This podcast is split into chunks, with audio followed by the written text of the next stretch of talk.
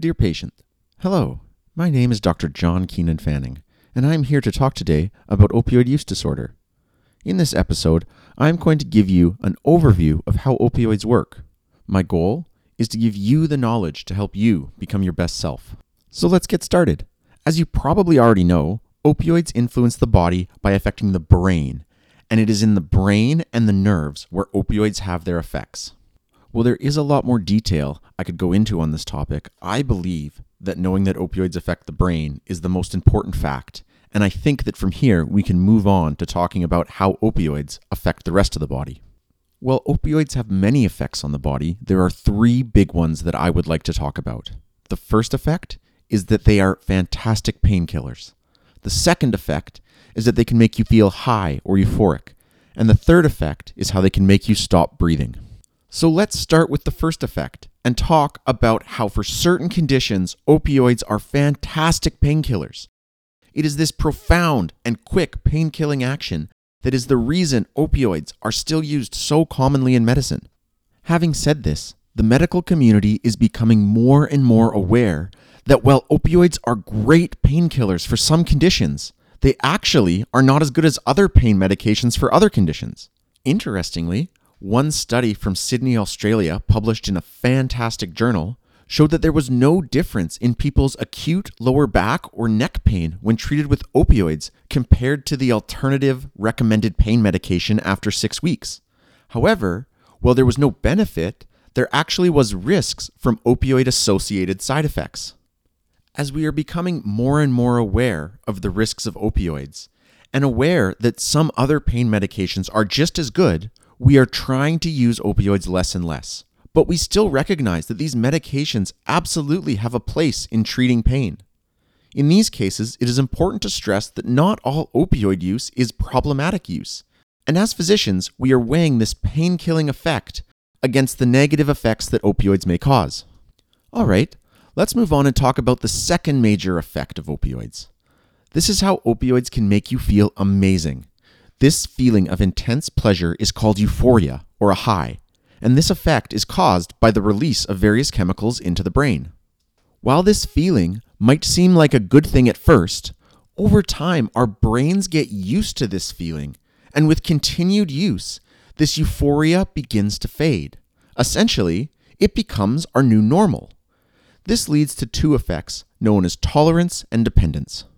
Tolerance is the idea that if people continue to take the same dose of opioids, the euphoric feeling they receive from this starts to fade as they start to tolerate the dose of opioids they are taking. If their goal is to keep chasing this euphoric feeling, then they have to continually increase the dose of opioids, potentially extremely high and to dangerous levels to achieve this effect. Again, this is known as tolerance. On the other hand, dependence occurs when someone has been using opioids for long enough to establish the feeling of euphoria as their new normal. What this means is if they stop using opioids cold turkey, their brain goes into the opposite of a euphoric state. They go into a deeply depressed and miserable state. This represents part of the picture of withdrawal. This is called physical dependence, as their bodies have become used to being exposed to opioids every day. So while euphoria is not a bad thing in itself, it can cause people to become tolerant, meaning they keep increasing their doses. And it can also cause them to become physically dependent on daily use, making it very hard to stop. These two effects strongly contribute to opioid use disorder. Now, let's move on and talk about the third and final effect of opioids that I want to address. That is, that opioids can make you stop breathing. As you can probably imagine, the brain keeps your heart beating and your lungs breathing at a good rate without even thinking about it. Opioids, however, cause your brain to slow down all your natural processes. They slow down your heart rate, they slow down your breathing. And if we take this to an extreme, they can actually make you stop breathing. This represents the life threatening emergency of an opioid overdose. So ask yourself how long can you hold your breath? Recognizing overdose early and intervening can be life saving and is why using alone is so much more dangerous than using with people around. Hopefully, If someone is around, they can recognize someone having an overdose and intervene early. Again, this is why using alone is so much more dangerous than using with others. If you see this situation where someone who's using opioids has stopped breathing, naloxone is the answer. I will talk about naloxone in a future episode, but I want to mention here that if you see someone who is using opioids and has stopped breathing, you should administer naloxone as this can save their life. If in doubt, use the naloxone. So let's summarize. So far, I have mentioned three effects of opioids. One is how they can stop pain.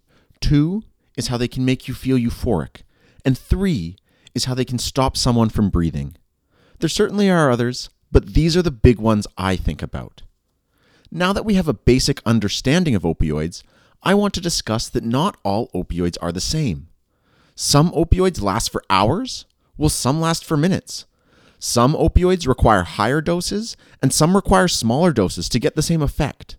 Some opioids have a larger effect on the brain, and some opioids have a smaller effect on the brain.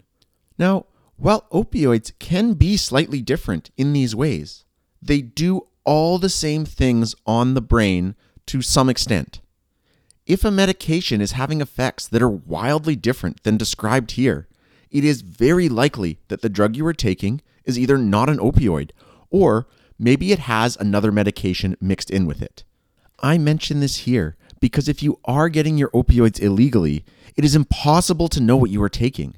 This can further increase the risks of opioid use and is a huge advantage to seeking out treatment, as you will then be aware of exactly what medication you are taking, which would prevent you from taking opioids that may contain dangerous drugs or chemicals such as tranquilizers, benzos, and who knows what else.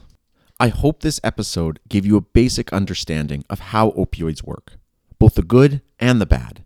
This is meant as an introduction, and if you have any questions, please come talk to your healthcare team, as I am confident they would be happy to answer any additional questions you may have. Remember that while it may seem daunting to reach out for help, we are here for you, and you are not alone.